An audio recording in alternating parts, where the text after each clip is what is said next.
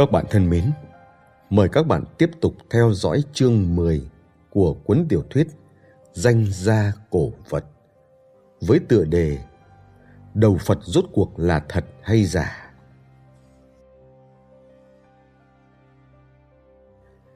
Sau khi trốn khỏi thôn Trịnh, tôi từng liên lạc với Dược Bất Nhiên, bảo gã đến ga An Dương gặp mình. Lấy được lộ phí, tôi lên tàu đến Từ Châu ngay trước mặt gã, rồi xuống ở Thang Âm. Dọc đường bắt ô tô đi qua Tân Hương, Trịnh Châu, vòng vèo mãi mới đến Tây An. Lộ trình vòng vèo ấy chỉ mình tôi biết, thậm chí còn không tiết lộ với Kido Kana. Song câu nói vừa rồi của Dược Bất Nhiên khiến tôi sực tỉnh. Gã biết tôi bắt ô tô đến Tây An. Sao ông biết hả? Tôi dẫn tới một bước. Phó quý lúc này cũng nhận ra tình hình không ổn, bèn vặn vòi nước. Ngước lên, nhìn trong chọc Dược Bất Nhiên. Gã gượng cười.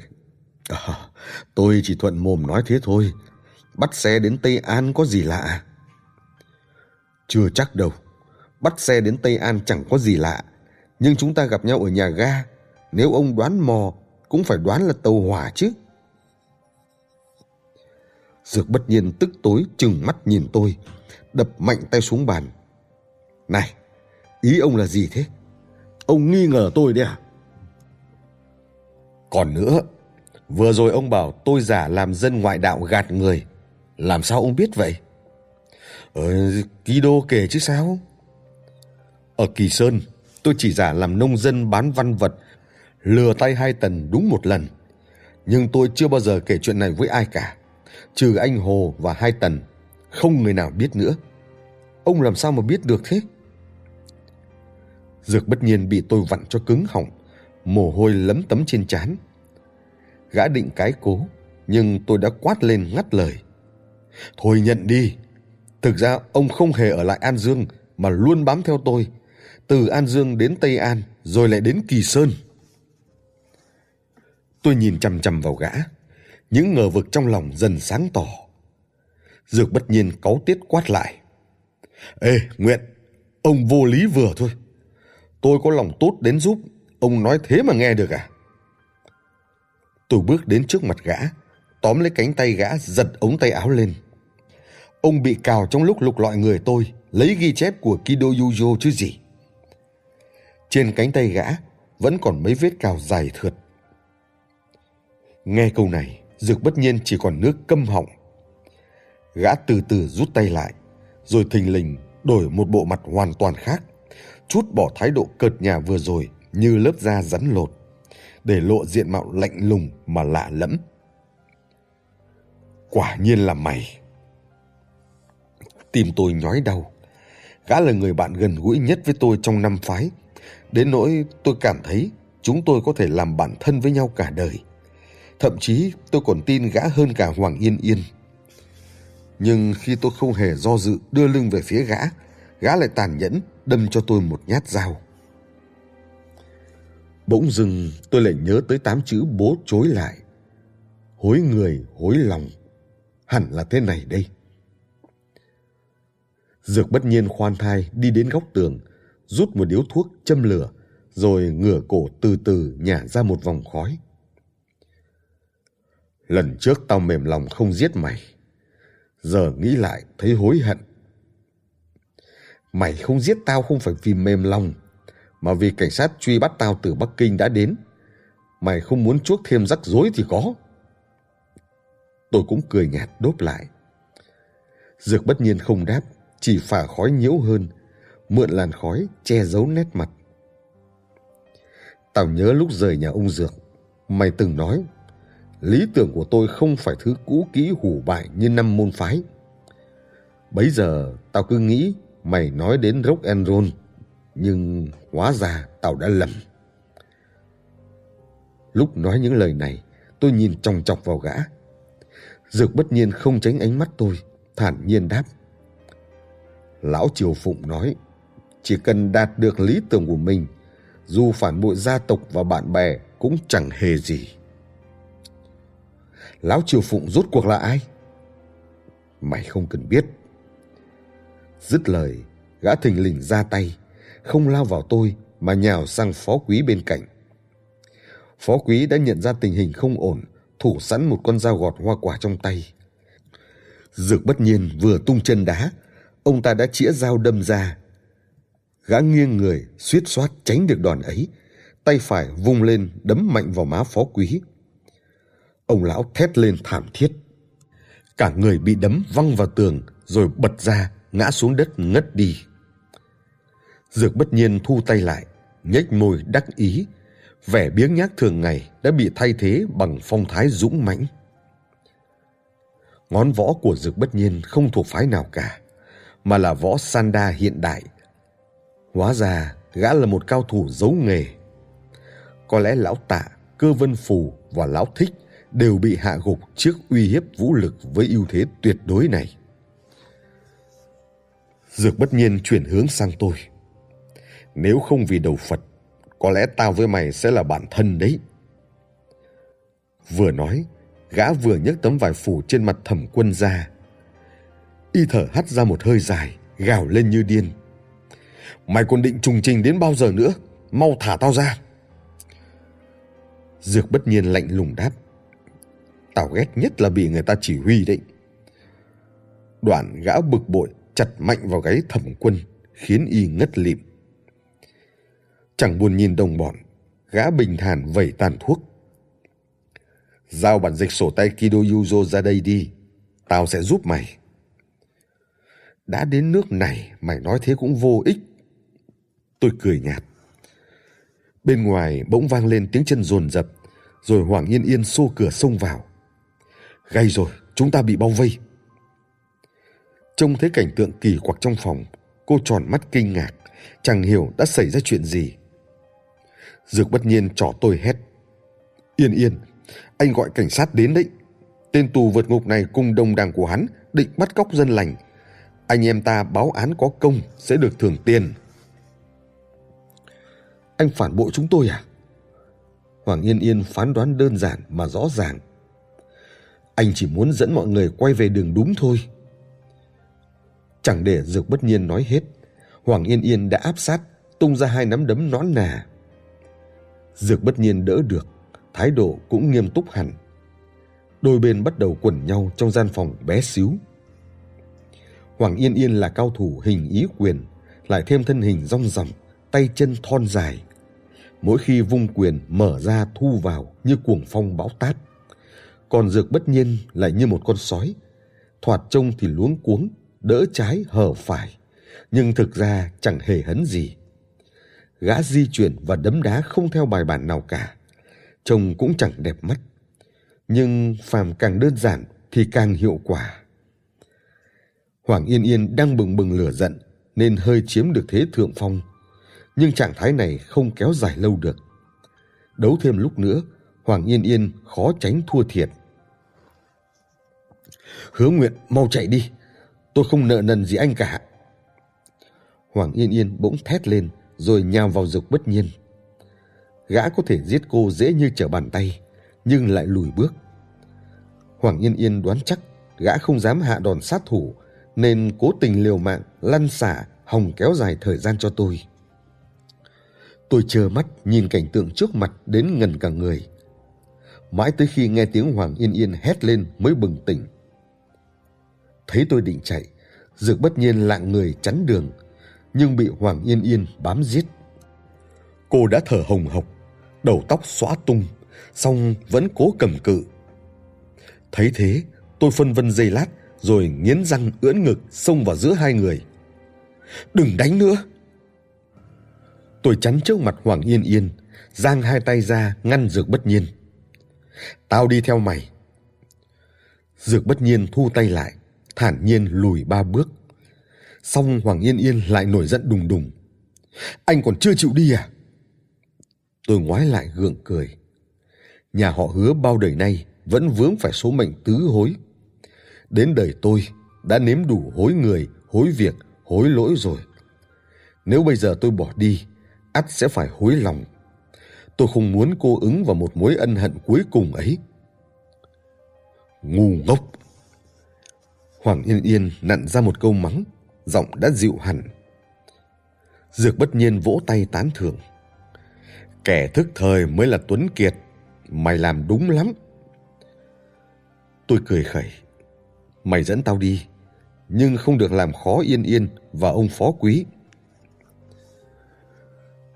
Dược bất nhiên gõ đầu khó xử. Giá mày đừng vạch trần thân phận tao thì còn dễ thỏa thuận. Tiếc rằng mày tự cho mình thông minh lại đi nói toạc ra. Giờ nếu tao thả họ đi, ắt sẽ phiền to. Thế này vậy, chúng mày theo tao đi gặp lão triều phụng. Ở lại thêm mấy ngày, qua được mấy ngày ấy là xong. ngay nào? Mày đi mà hỏi lão triều phụng. Dược bất nhiên nhếch môi cười vô tư. Tôi tháo băng bịt mắt, nhận ra mình đang ở một nơi giống như nhà khách. Trong phòng chỉ vẹn vẹn một giường, một bàn, một sofa. Cửa sổ được che rèm dày, ban ngày cũng phải bật đèn cho sáng. Dược bất nhiên đưa cho tôi cốc nước. Khỏi tìm nữa. Lão Phó và Yên Yên được dẫn đến nơi khác rồi. An nguy của họ trông cả vào mày đấy. Khốn nạn. Tôi bật ra hai tiếng. Dược bất nhiên nhún vai không chấp.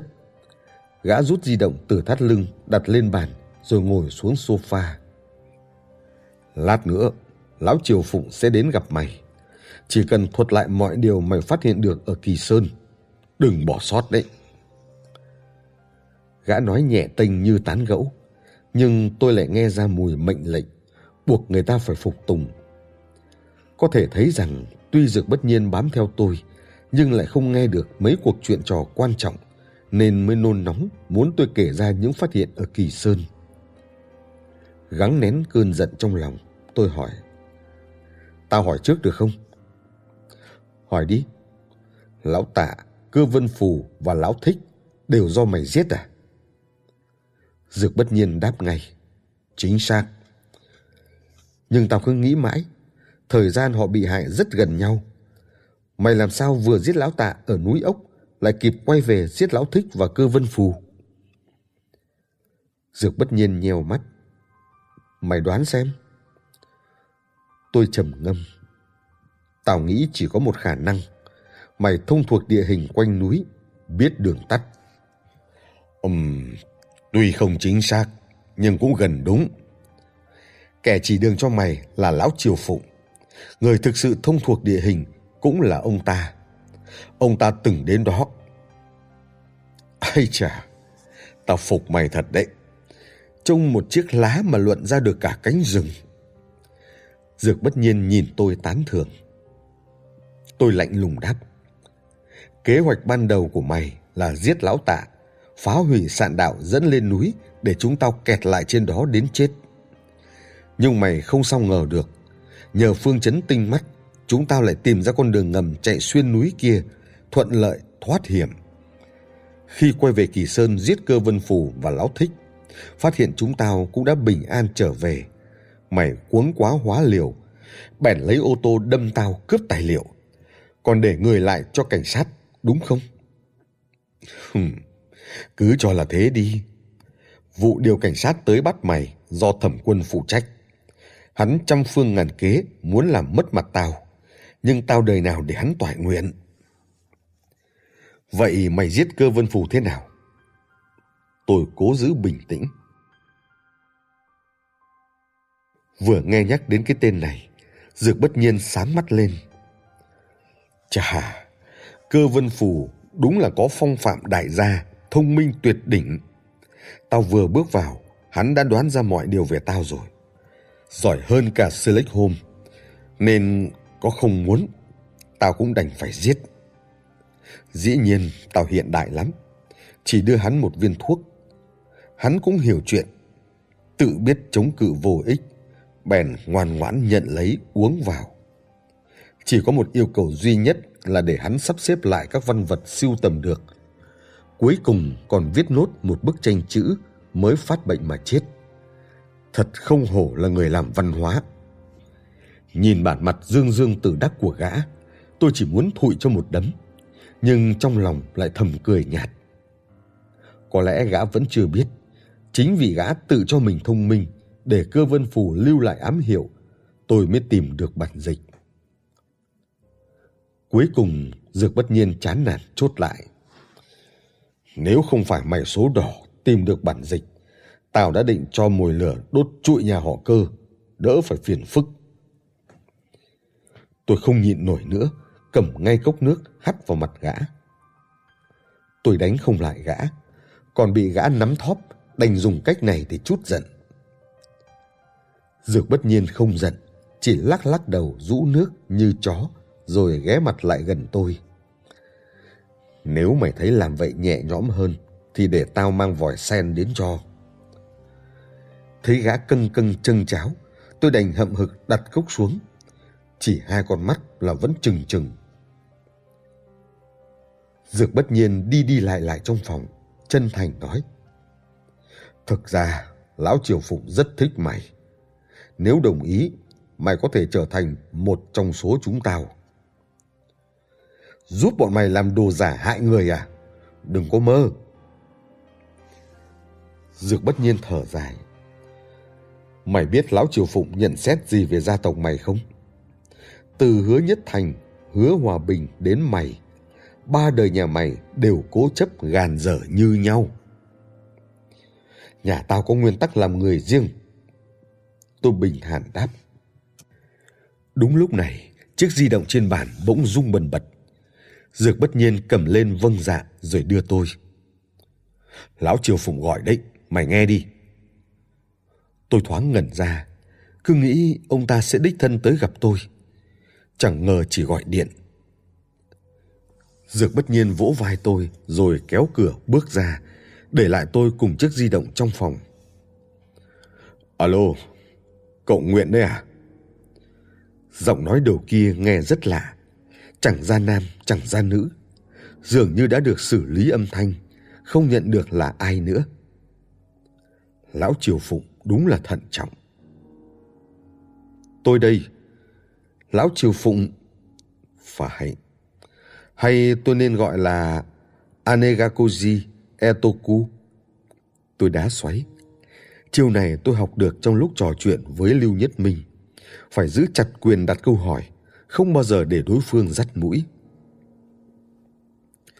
Trước câu hỏi của tôi, bên kia lặng thinh giây lát rồi cười ha hả. Hứa nguyện, tôi quả không nhìn lầm cậu. Dược bất nhiên vừa nói, Lão Triều Phụng rất thông thuộc khu vực núi ốc, mà những người từng đến nơi đó, ngoài ông tôi và Kido Yujo, chỉ có kẻ thứ ba thần bí mà thôi. Sau khi vụ án đầu Phật xảy ra, một kẻ lấy tên Anegakoji Etoku đã lấy đi ba cuốn sổ. Không khó đoán hai người này thực ra là một và cũng chính là kẻ bí ẩn ở đầu dây bên kia. Nếu suy đoán của tôi chính xác thì lão Triều Phụng cũng phải ở tuổi xưa nay hiếm rồi. Tôi không muốn phí thời gian của ông. Ông muốn gì? Tôi hỏi thẳng. Thấy tôi thẳng thắn, lão Triều Phụng cũng đi thẳng vào đề. Nếu được, tôi muốn cậu gia nhập với chúng tôi. Chuyện đó là không thể. Tôi nghĩ ông cũng tự hiểu rõ. Đầu kia cười khẽ. Người nhà họ hứa đúng là cố chấp. Năm xưa hứa Nhất Thành, hứa Hòa Bình cũng nói vậy. Thật không ngờ hôm nay tôi lại được nghe câu này lần thứ ba. Cậu phải hiểu, một ông già ba lần bị từ chối sẽ cảm thấy thế nào. Tôi làm thinh nắm chặt ống nghe. Lão Triều Phụng có vẻ rất đau lòng. Lâu lắm mới lại cất tiếng. Xin lỗi, tôi đã đưa ra một yêu cầu quá ngu xuẩn. Thôi, đổi lại đi. Tôi muốn bản dịch sổ tay Kido Yuzo. Chẳng phải Kido Kana đã đem về Nhật rồi ư? Tôi tin vào trí nhớ của cậu. Chắc cậu chưa quên nội dung đâu nhỉ? Tôi cười. Xem ra các vị cũng không phải toàn năng nhỉ? Rõ ràng trong tay Kido Kana có bản thảo. Vậy mà các người đành bó tay hết cách, lại phải dùng thủ đoạn hèn hạ để cậy miệng tôi. Biết làm sao được.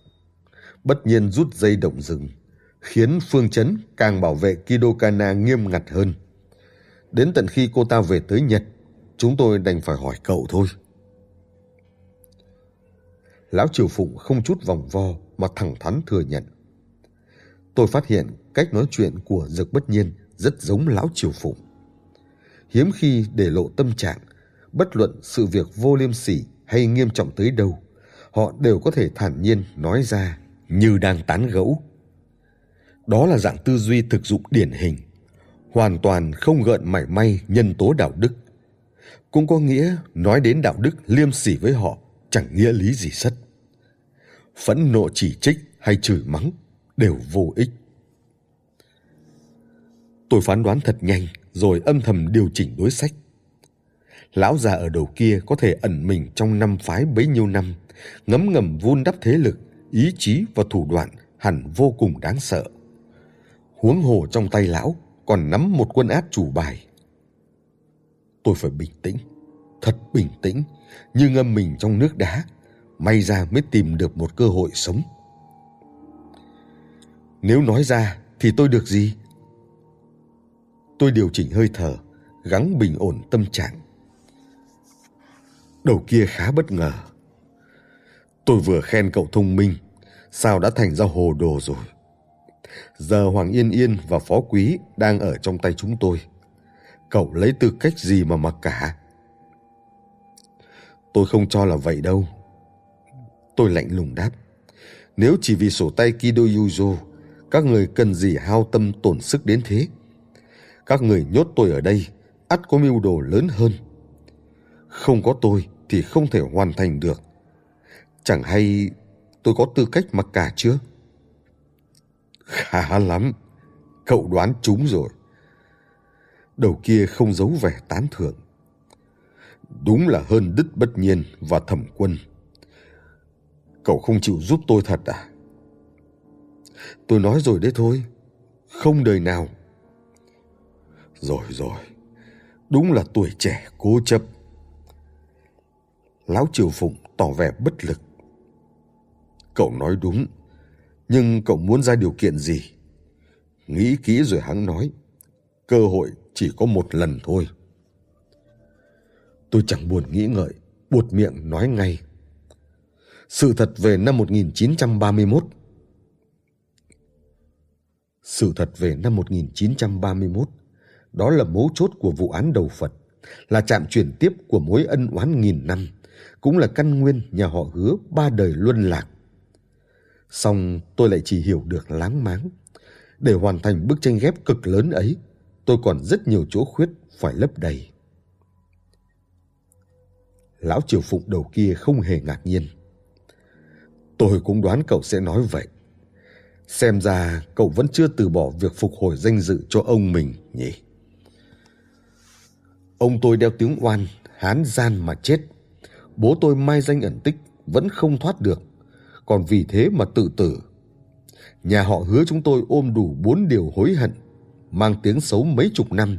Bi kịch hai đời trước, nếu không đến đầu đuôi sự việc, còn không được biết. Tôi đâu thể trơ mặt hợp tác với các người. Giờ tôi đã bắt đầu nắm được tiết tấu đối thoại với những kẻ như bọn chúng phải lôi ngay lợi ích ra uy hiếp. Sao cậu dám quả quyết tôi biết sự thật? Giọng nói đầu kia rất tò mò. Nếu ông đã dùng danh nghĩa Anegakoji Eotoku để lấy đi ba cuốn sổ, thì điều này có gì khó đoán đâu. Tôi còn nghi cuốn sổ thứ ba đang nằm trong tay ông đấy. Lão Triều Phụng cười khà. Cậu hỏi đúng người rồi đấy. Trừ tôi ra, chẳng ai trả lời nổi đâu. Được rồi, lão già này khoái cậu, nên cũng tỏ thành ý một chút. Cậu đoán không sai. Cuốn sổ thứ ba ở trong tay tôi. Nội dung thế nào, tôi cũng đoán được đại khái rồi. Để tôi lấy nó màu đầu, kể cho cậu nghe một câu chuyện vậy. Chuyện này bất nhiên và thẩm quân đều không biết. Bao năm nay, cậu là người đầu tiên được nghe đấy.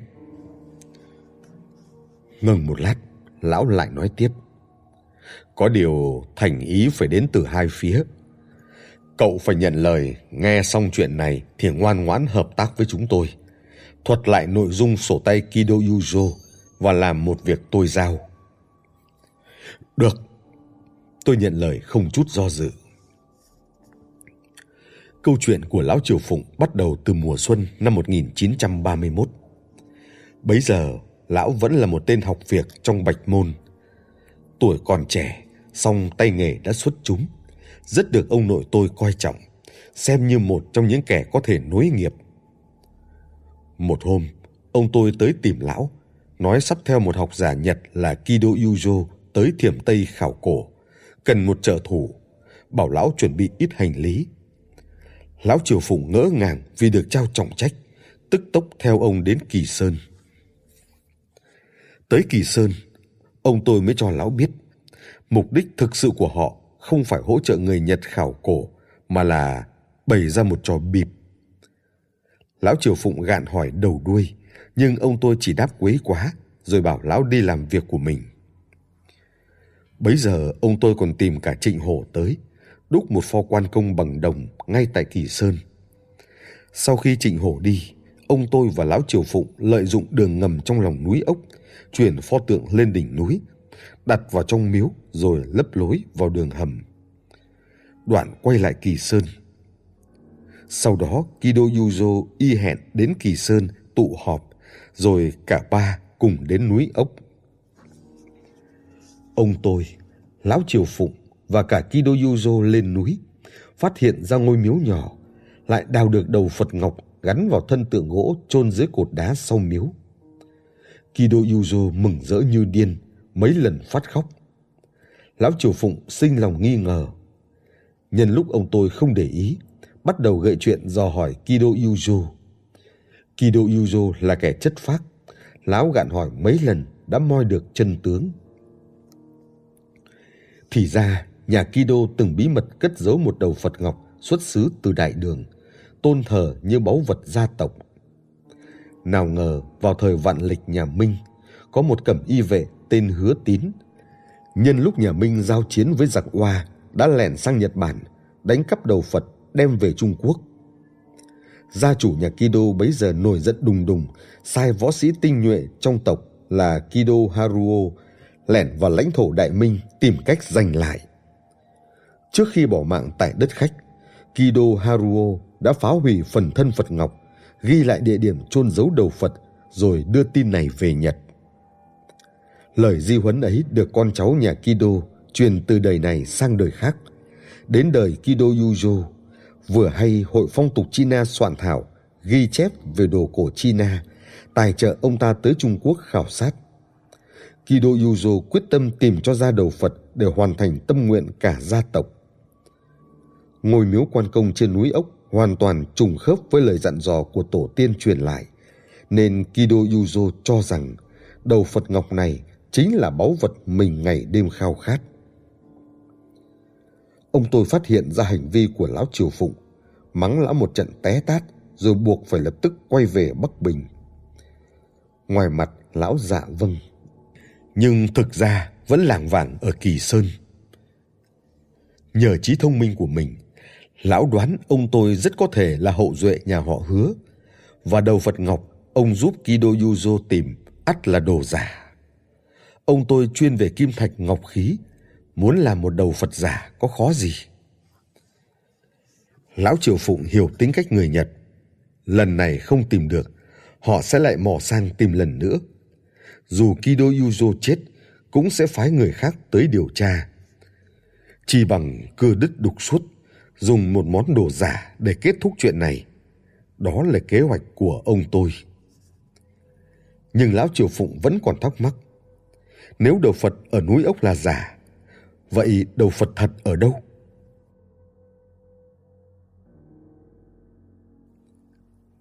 Lão lén lút trở về Kỳ Sơn, dựa vào kiến thức phong thủy của mình, chẳng mấy chốc đã chốt được một địa điểm đáng ngờ, chính là ngôi mộ cổ thời Minh ở gần núi ốc lão quật mộ lên, thấy quả là mộ hứa tín thời Minh.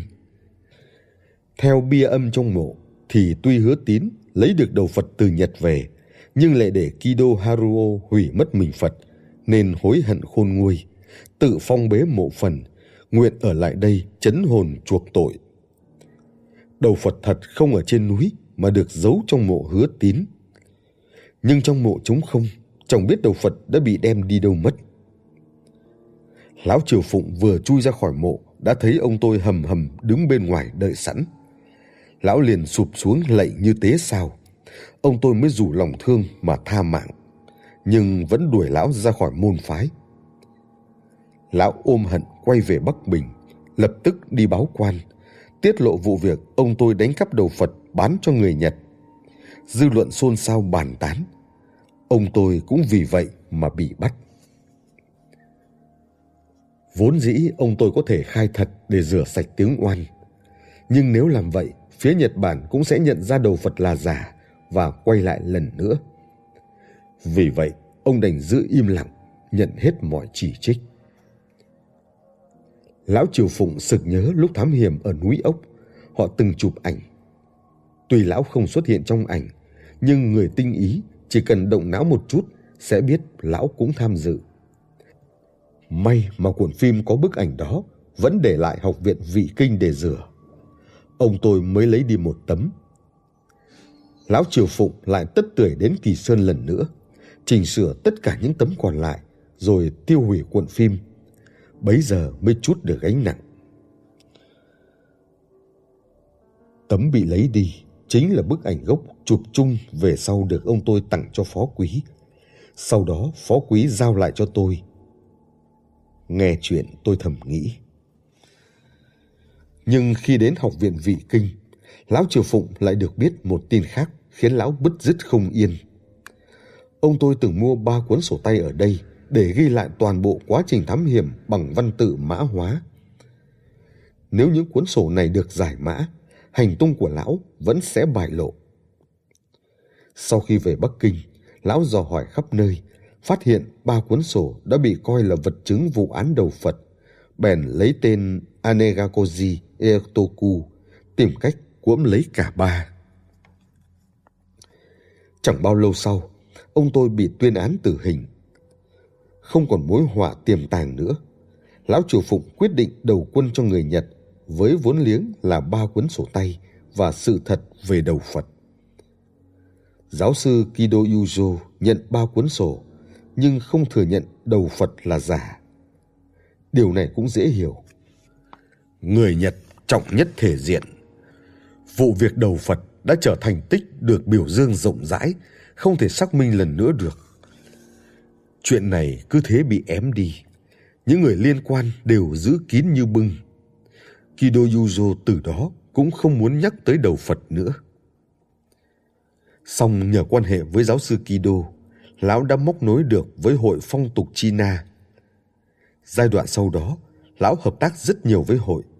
Theo chỉ dẫn từ ghi chép về đồ cổ China, vừa xây dựng thế lực trong minh nhãn Mai Hoa, vừa lén tuồn nhiều văn vật Trung Quốc sang Nhật. Vì lão hành động kín đáo nên chẳng mấy ai biết. Về sau, trải qua chiến tranh chống Nhật, chiến tranh giải phóng Lão Triều Phụng thông minh cơ trí, giấu nhẹm mối quan hệ với người Nhật, không để ai hay. Sau giải phóng, thị trường văn vật suy tàn, lão cũng im hơi lặng tiếng theo năm phái. Đồng thời ngấm ngầm chiêu dụ vài người trẻ tuổi sục sôi khí thế trong các phái. Đến cách mạng văn hóa, trong một lần tình cờ, lão kinh hoàng phát hiện giáo sư Kido đã gửi hai trong ba cuốn sổ cho con cháu nhà họ hứa. Hai cuốn sổ này hệt như quả bom hẹn giờ, có thể được giải mã bất cứ lúc nào, hủy hoại tất cả tiếng tăm và địa vị của lão. Không còn lựa chọn nào khác, lão đành phái thẩm quân đi hãm hại bố tôi để bịt miệng. Thẩm quân lấy được một trong hai cuốn sổ, còn một cuốn nữa mãi không tìm thấy. Nghe xong cả câu chuyện dài, tai tôi nóng rực lên Tôi không nghi ngờ tính xác thực của câu chuyện, bởi rất nhiều tình tiết đều khớp. Lão Triều Phụng khá thẳng thắn, không hề giấu giếm sự hèn nhát, bỉ ổi và hám lợi của mình. Ngang nhiên thừa nhận toàn bộ âm mưu. Sự thật về năm 1931 chính là toàn bộ quá trình lão hãm hại ông tôi. cũng có nghĩa là để giữ bí mật về đầu Phật giả, ông tôi đã chọn cách hy sinh thân mình. Tay tôi run lẩy bẩy, gần như không giữ nổi điện thoại nữa. Bí ẩn mấy chục năm, cuối cùng cũng sắp lộ rõ. Đúng, lão là đồ ngu nên mới dùng hạnh phúc ba đời nhà mình để lấp liếm một lời nói dối đầy sơ hở. Lão Triều Phụng phê phán thẳng thừng. Tôi ngắt máy, một mình ngồi trong phòng gào khóc tức tưởi. Nước mắt bì phẫn cũng là nước mắt vui mừng, niềm vui căng tràn lồng ngực tôi. Ông nội tôi không phải hán gian, chưa bao giờ là hán gian cả. Nỗi ám ảnh canh cánh trong lòng tôi giờ đã hoàn toàn tan biến. Ông nội cũng như các đời tổ tiên nhà tôi luôn trung thành tuân thủ trăng chối của cụ tổ hứa hoành, dùng tấm thân máu thịt của mình để giữ vững lời thề, dẫu chết chẳng từ. Tôi cuộn người trên sofa, tâm trạng bỗng nhẹ nhõm hẳn. Nhưng chẳng mấy chốc đã lại nặng nề ngay. Sự thật lịch sử phủ bụi mấy chục năm cuối cùng đã được làm sáng tỏ. Nhưng trách nhiệm trên vai tôi lại càng chịu nặng. Năm 1931, ông tôi đã hoàn thành trách nhiệm của mình. Dưới thời cách mạng văn hóa, bố tôi cũng vậy. Giờ nghe xong câu chuyện của Lão Triều Phụng, trách nhiệm này thành ra được đặt lên vai tôi. Sự thật đã được soi tỏ, nhưng vận mệnh còn chưa kết thúc. Mỉa mai một nỗi, cái giá để có được sự thật là tôi phải hợp tác với kẻ phản bội trong câu chuyện. Tôi nhìn ông nội và bố trong cõi u minh, hy vọng được họ gợi ý, nhưng chẳng một ai trả lời. Không hiểu sao, câu nói của Lưu Nhất Minh trong bữa cơm hôm ấy chợt hiện lên trong đầu tôi. Nhìn đồ dễ, nhìn người khó. Lão Triều Phụng với ông tôi, Thẩm Quân với bố tôi, Dược Bất Nhiên với tôi, há chẳng phải thế sao? Di động lại đổ chuông, tôi cầm máy lên, nghe giọng lão Triều Phụng đầu kia vô cùng vui vẻ. Khóc đủ chưa? Nhất thời tôi chẳng biết phải nói gì. Lão không chút giấu giếm thuật lại cho tôi mọi chuyện về ông nội. Lẽ ra tôi nên cảm kích. Nhưng lão cũng là kẻ khơi mào tất cả bi kịch, là kẻ thù của ba đời nhà tôi. Đầu kia nói, tôi hiểu tâm trạng của cậu. Bấy nhiêu năm nay, tôi rất hiếm khi thuật lại toàn bộ câu chuyện này. Giờ cũng đã già rồi, còn được bao nhiêu cơ hội ôn chuyện xưa đâu. Giọng lão đượm phần bùi ngùi thương cảm. Ông không sợ tôi biết rồi sẽ đi tố cáo ông sao? Tôi vặn lại. Chuyện xưa như thế, đâu còn chứng thực được nữa. Ai chịu tin cậu? Lão Triều Phụng nhẹ nhàng đáp, chứng tỏ tất cả đều nằm trong tính toán của lão. Sao ông lại hợp tác với hội phong tục China tuần văn vật sang Nhật Bản? Vì ông tôi đuổi ông ra khỏi môn phái ư? Cậu coi thường tôi quá. Đúng là tôi hận hứa nhất thành, nhưng không phải vì bị đuổi ra khỏi môn phái, mà chính bởi thái độ cổ hủ cố chấp của lão.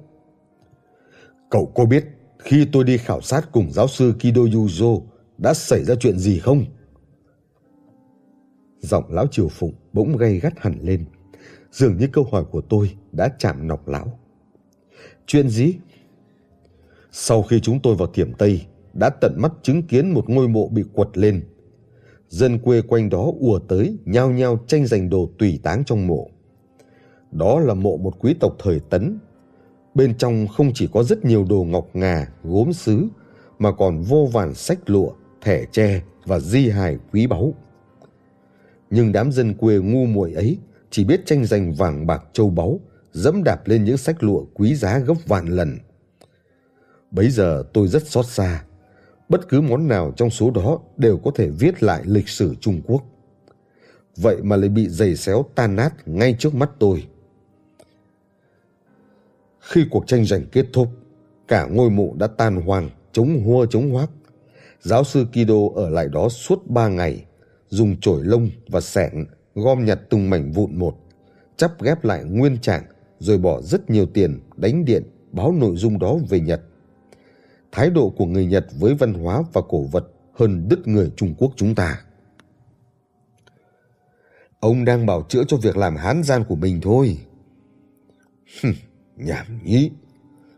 Đồ cổ vốn là vật chết, chôn dưới đất cả nghìn năm thì có ý nghĩa gì? Người Trung Quốc vốn không biết quý trọng những thứ mình có.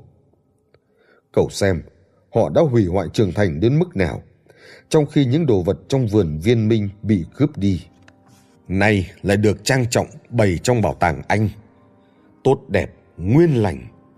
Cậu thử nhìn những thư tịch cổ Trung Quốc được Nhật Bản bảo tồn. Đến bản thân Trung Quốc cũng không có, phải sang Nhật sao chép lại. Khư khư giữ lấy cái tiếng hão yêu nước để báu vật phú bụi, chi bằng đưa chúng đến tay những người biết trân quý. Đúng, tôi đã tuồn nhiều văn vật sang Nhật, nhưng đến giờ chúng vẫn được giữ gìn nguyên vẹn, trong khi những thứ ở Trung Quốc thì sao? Bao nhiêu cái bị phá hủy trong chiến tranh, bao nhiêu cái hư hại trong cách mạng văn hóa. Cậu thấy là tôi cứu chúng hay hủy hoại chúng hả? Giọng lão Triều Phụng đầy kích động, tựa hồ vô cùng bất bình với nhận xét của tôi. Thấy thế, tôi lặng thinh không nói gì nữa. Giờ tôi đã bình tĩnh hoàn toàn. Sự bình tĩnh bắt nguồn từ thù hận, cũng là từ trách nhiệm. Lão Triều Phụng biện luận một tràng, dường như cũng nhẹ lòng, bèn đổi giọng. Được rồi, đó đều là quá khứ cả. Chúng ta phải nhìn về tương lai chứ. Đồng chí Đặng Tiểu Bình chẳng đã nói ư. Vấn đề lịch sử nên qua loa thôi, không cần tường tận. Nhưng ông khoa trương quá mức. Cơ Vân Phù nói với tôi, hiện giờ trong giới đồ cổ có một dòng chảy ngầm, dường như dính líu mật thiết với hội phong tục China. Hẳn là kiệt tác của ông nhỉ? Cậu lần ra cả việc đó à? Khá đấy. Không sai. Sau khi cải cách mở cửa, thị trường văn vật phục sinh, tôi lại móc nối với mấy người quen cũ trong hội phong tục China ở Nhật. Nhờ họ tài trợ tiền của, tiếp tục hoàn thành công việc dở dang trong ghi chép về đồ cổ China. Tôi cầm di động, nín lặng. Nào, giờ đến lúc cậu thực hiện lời hứa đấy. Lão Triều Phụng dục. Nể lão thành thật, tôi cũng thẳng thắn thuật lại nội dung sổ tay Kido Yuzo. Bên trong có liên quan đến rất nhiều kiến thức cổ văn và trích dẫn sách vở. Lão Triều Phụng thoạt nghe đã biết không thể là giả được. Nhưng nghe kể xong, lão không hào hứng như tôi tưởng. Hứa Nhất Thành kiên trì đến thế chỉ vì một lời hứa hão của gia tộc thôi sao? Thật khiến người ta thất vọng quá. Hạng người như ông không hiểu được nguyên tắc của ông nội tôi đâu. Tôi phản bác. hừ, hứa nhất thành khoe khoang rằng mình không bao giờ làm giả. Cuối cùng, chẳng cũng đã tạo ra đầu Phật giả để lừa người Nhật đấy là gì.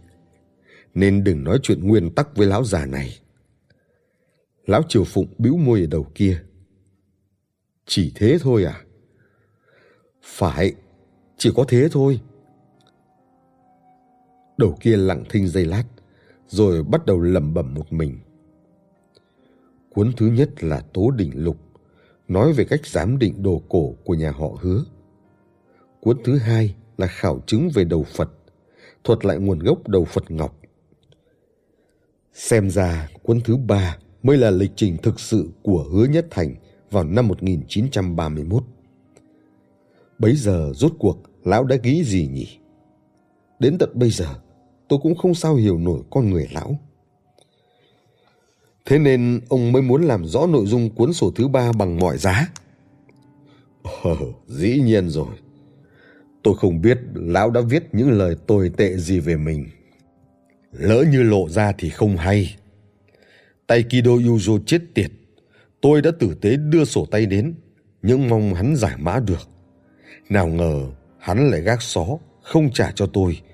Bằng không cần gì mất công đến thế. Nếu lão thích còn sống, có lẽ sẽ giải mã được cho ông. Tiếc rằng Dược bất nhiên giết lão rồi. Tôi chế nhạo. Thôi được, ôn chuyện xưa đến đây thôi. Lão Triều Phụng mau mắn chuyển chủ đề. Cậu nhận lời làm cho tôi một chuyện, không nuốt lời chứ. Rốt cuộc là chuyện gì? Tôi vừa hay tin Kido Kana đã thuyết phục được Viện Nghiên cứu Đông Bắc Á sắp đưa đầu Phật về Bắc Kinh. Đến lúc sẽ có họp báo về đầu Phật, các cấp lãnh đạo đều tham gia. Việc cậu phải làm là khẳng định với Cục trưởng Lưu trước hội thảo giám định đầu Phật là thật.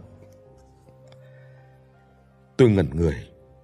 Nếu câu chuyện năm 1931 của Lão Triều Phụng là thật, thì đầu Phật của nhà Kido thực ra là đồ giả do ông tôi làm. Giờ lão lại buộc tôi nhận định là đồ thật. Không hiểu có mục đích gì. Hội thảo sẽ mời rất nhiều chuyên gia, cục trưởng lưu đời nào chịu nghe lời tôi. Tôi dè dặt hỏi. Nhưng ngoài cậu ra, đâu có ai là hậu duệ nhà họ hứa đâu. Đâu có ai có tố đỉnh lục. Đâu còn ai hiểu rõ vụ án đầu Phật năm 1931 nữa. Cục trưởng Lưu đã kéo cậu vào vụ này, ắt phải tin cậu. Kết luận của cậu sẽ được y coi là kết luận cuối cùng. Tôi cầm điện thoại, rốt cuộc đã lờ mờ đoán được ý định của lão. Cục trưởng Lưu và Lưu Nhất Minh dốc sức đưa đầu Phật trở về.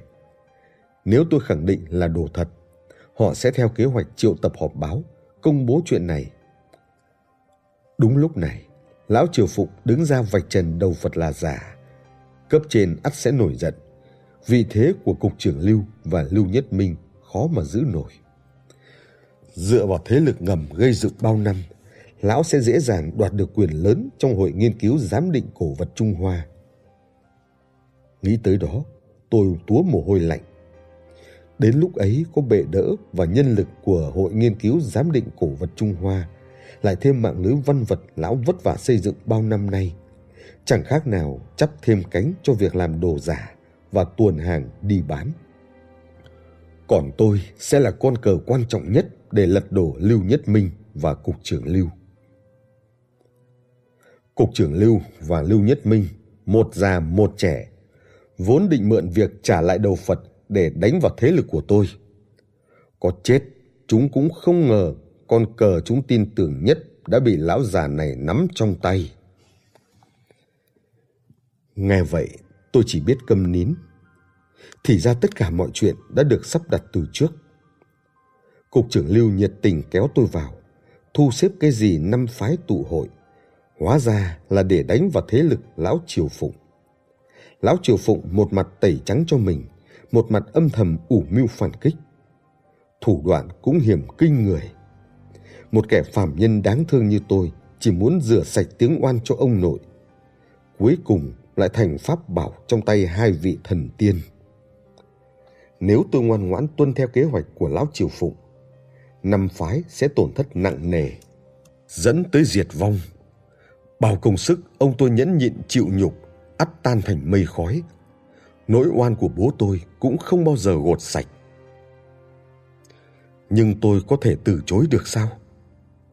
Chỉ cần thốt ra chữ không, tính mạng Hoàng Yên Yên và Phó Quý sẽ đi đời. Lão Triều Phụng đã bắt thóp được tôi là người trọng tình nghĩa, nên thoải mái tiết lộ hết mọi âm mưu. Tôi phải nghĩ đã. Tôi cố điều chỉnh hơi thở. Ờ, tôi biết chuyện này không dễ dàng. Cho cậu thêm một ngày đấy. Không hơn được đâu. Sắp xếp cụ thể thế nào, cậu cứ bảo dược bất nhiên. Giọng lão triều phụng đầy cương quyết, không cho phép tôi mặc cả. Dứt lời, lão ngắt máy ngay. Cứ như tâm linh tương thông, điện thoại vừa ngắt, dược bất nhiên đã đẩy cửa từ ngoài đi vào. Nói xong chưa? Xong rồi. Thuận lợi chứ? Tao không nghĩ vậy. Gã nhếch môi cười. Mày đúng là già mồm cái cố. Đã nhận lời lão triều phụng, còn óng ẹo làm bộ miễn cưỡng. Thấy tôi xa sầm mặt, gã cũng không châm chọc thêm, chỉ cầm lấy di động. Hôm nay mày ở yên trong phòng này đi. Cần gì thì dùng máy nội bộ nói với tao. Phòng không có điện thoại, mày cũng đừng mơ liên lạc với bên ngoài. Có điều mày thông minh như thế, chắc cũng biết bỏ trốn hay bép xép với người khác, chẳng có kết cục gì tốt đẹp nhỉ? Tôi ngồi ngay ngắn trên sofa, thình lình hỏi. Sao lại đi theo lão Triều Phụng? Mày là cháu đích tôn nhà họ Dược, tương lai rộng mở kia mà. Dược bất nhiên cười khẩy. Rộng mở cái gì? Từ khi họ cấm tao vào ban nhạc rock and roll, tao đã biết không thể có được thứ mình mong muốn từ họ rồi.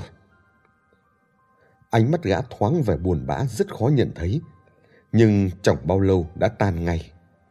Tôi chợt nhớ tới cuộc trò chuyện trước khi chúng tôi rời nhà họ Dược. Chẳng biết gã nói thật lòng hay diễn kịch nữa. Nhưng giờ tất cả đều không quan trọng. Giữa chúng tôi đã có một nút thắt chết kết nên bởi cái chết của ba con người. Tôi hiểu điều ấy, gã cũng hiểu. Mày lo chuyện mình đi, đừng có bao đồng. Dược bất nhiên cười phá lên rồi đẩy cửa bước ra. Để lại một mình tôi trong phòng như con chim bị nhốt trong lồng. Tôi đi đi lại lại, vắt óc ngẫm nghĩ. Chỉ có vỏn vẹn một ngày. Trong khoảng thời gian này, tôi phải nghĩ cho được cách giải quyết. Hiện giờ thông tin của chúng tôi chênh lệch rõ rệt.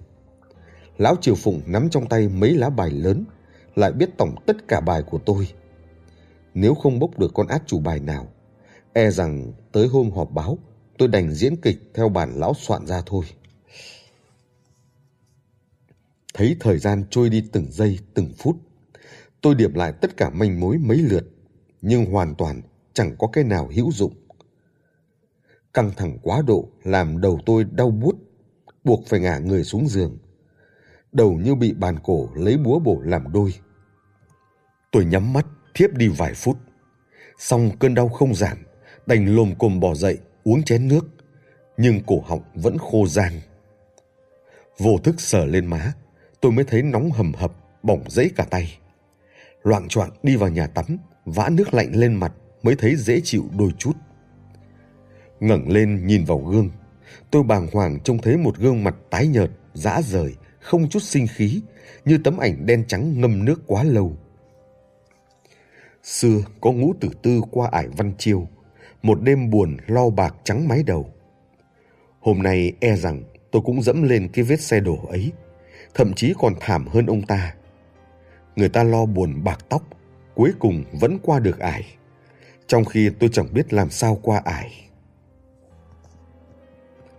Nhìn mình trong gương, lòng tôi buồn đau khôn xiết. Nhất thời còn nghĩ quẩn, định tự tử theo bố. Biết đâu lại được giải thoát. Xong ý nghĩ này vừa lóe lên, tôi đã túa mồ hôi lạnh, suýt nữa ngã quỵ, phải biếu chặt tấm gương một tia sáng bỗng lóe lên. Đợi đã, gương à? Tôi sực nghĩ ra mình đã bỏ qua một manh mối quan trọng. Trước lúc lâm chung, ông tôi từng giao cho phó quý một tấm gương đồng hải thú bồ đào. Về sau bị trịnh quốc cử mua lại, đã vỡ vụn. Có điều hai chữ bảo trí khắc trên đó vẫn còn nguyên. Điều này chỉ mình tôi và trịnh quốc cử biết. Chẳng rõ hai chữ bảo trí này có gì bí mật, nhưng đó là cơ hội duy nhất của tôi hiện giờ. Tôi cúi xuống, bấm máy liên lạc nội bộ. Dược bất nhiên, cho ta một cuốn cảnh đức truyền đăng lục. Ngay trên đầu bản thảo để lại cho tôi, cơ vân phủ đã viết tham khảo cùng cảnh đức truyền đăng lục. Anh ta có dụng ý gì tôi không biết, nhưng tôi tin anh không viết bừa cuốn sách này nhất định có quan hệ mật thiết với đầu Phật. Cảnh đức truyền đăng lục và bảo trí là hai lá bài chưa lật cuối cùng trong tay tôi. Nếu không hiểu được bí mật ẩn giấu trong chúng thì chẳng còn hy vọng gì nữa. Dược bất nhiên không hiểu tôi có ý gì, nhưng cũng chẳng hỏi nhiều. Lát sau đã đưa cho tôi một cuốn, còn là Cảnh Đức truyền đăng lục, quyển 3, tủ sách tứ bộ của nhà xuất bản Thượng Hải. Tôi nằm trên giường chậm rãi lật xem, hy vọng tìm được gợi ý bên trong, rồi thiếp đi lúc nào chẳng rõ. Một ngày trôi qua nhanh như chớp mắt. Tôi trở dậy, rửa mặt đánh răng, yêu cầu một bát cơm rang trứng. Ngấu nghiến ăn hết rồi bảo với Dược Bất Nhiên mình đã chuẩn bị xong. Dược Bất Nhiên tới dục xuất phát, nhưng tôi ngăn lại. Ta muốn nói chuyện với Yên Yên để chắc chắn họ đang an toàn. Không được, mày làm xong việc rồi tính. Tới lúc đó đừng nói là trò chuyện. Ngay cả cưới cô ta, Lão Triều Phụng cũng đứng ra giúp mày.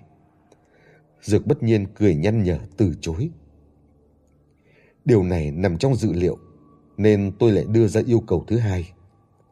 Vậy các người phải cam đoan, một khi Lão Triều Phụng đạt được mục đích, phải lập tức thả người, không được chậm trễ nửa phút. Không chấp nhận thì tao chẳng đi đâu hết. Dược bất nhiên nghĩ ngợi giây lát, rồi vui vẻ nhận lời. Không vấn đề, có di động mà. Tới lúc đó có thể chứng minh với mày ngay. Được, chúng ta đi đâu đây? Dược bất nhiên chớp mắt vẻ bí hiểm. Quay lại điểm xuất phát.